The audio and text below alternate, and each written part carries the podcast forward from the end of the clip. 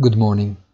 The Draghi effect remains confined in the Italian market, which is logical. Piazza Affari shines, and the BTP spread is narrowing, both in contrast to the sloppy European landscape. Even Wall Street, apart from tech stocks jumping up at the opening and managing to keep good gains even at the close, does little or nothing. Quarterly earnings do not disappoint, conversely look impressive, but it seems almost as if the best has already been achieved, and that to go farther, something more than the victory over Covid is needed.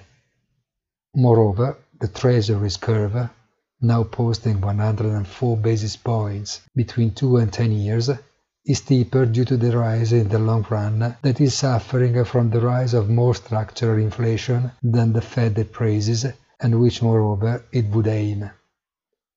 In short, the market could start a phase of lateral congestion before deciding whether to resume the bullish trend or change direction. Premature to dare any predictions. Have a nice day and please visit our site easy-finance.it.